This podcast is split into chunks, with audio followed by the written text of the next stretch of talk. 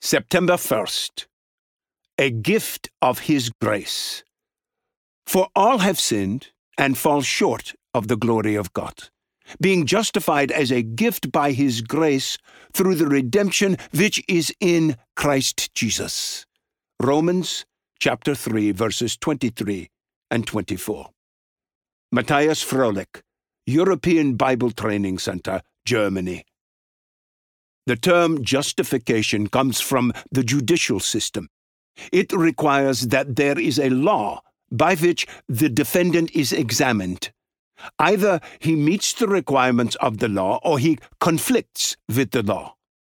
In our case, the law by which we are judged is the fulfillment of the glory of God.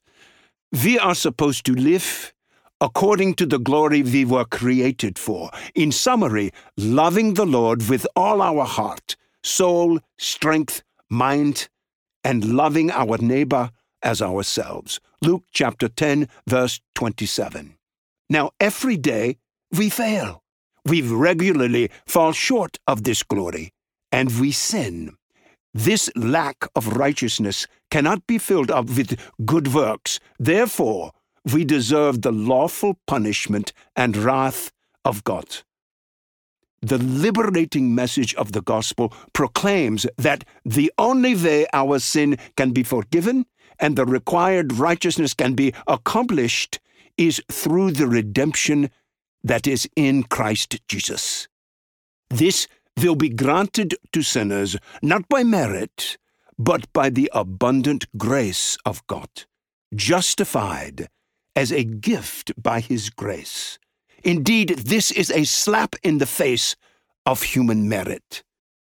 Salvation by grace alone is the foundation our salvation rests on. We can neither earn our salvation nor can we pay it off. Our obligation is no more than to confirm our salvation. 2 Peter chapter 1 verse 10.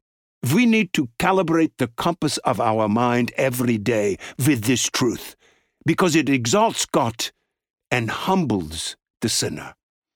Our salvation manifests the immeasurable grace of God. Rejoice in this grace. Praise God, for he is worthy to receive glory, honor, and power.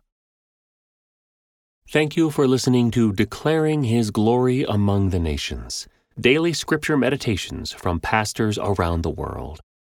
This show is from the Masters Academy International. If you like this podcast, please subscribe and leave a review on your favorite podcast app. The Masters Academy International is committed to fulfilling the Great Commission by training Indigenous church leaders worldwide. For more information and to learn how to get involved, visit www.tmai.org.